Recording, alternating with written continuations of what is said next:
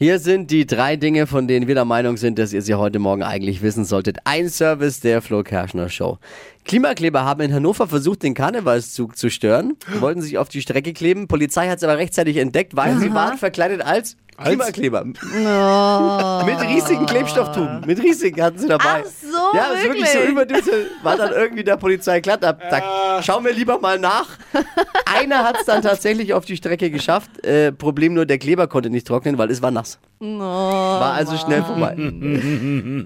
Schlagersänger Tony Marshall hat nach seinem Tod fast nichts hinterlassen, außer 85 Perücken. Was? Was? 85 Perücken oder wie Dippy sagt, besser kann Erbe ja nicht sein. Witzig immer auf die Glatzköpfe.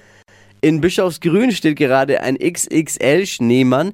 Über 10 Meter ist er groß, samt Schal und Hut. Und äh, das hat schon eine kleine Tradition. Da wird Schnee tonnenweise aus dem Fichtelgebirge herangekarrt jedes Jahr. Heißt übrigens Jakob, der Schneemann.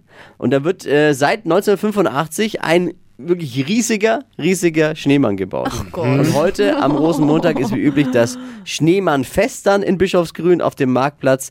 Da geht's rund um den äh, schönen Schneemann Jakob. Geht's rund. Süß. Oh. Das waren sie, die drei Dinge, von denen wir der Meinung sind, dass ihr sie heute Morgen eigentlich wissen solltet.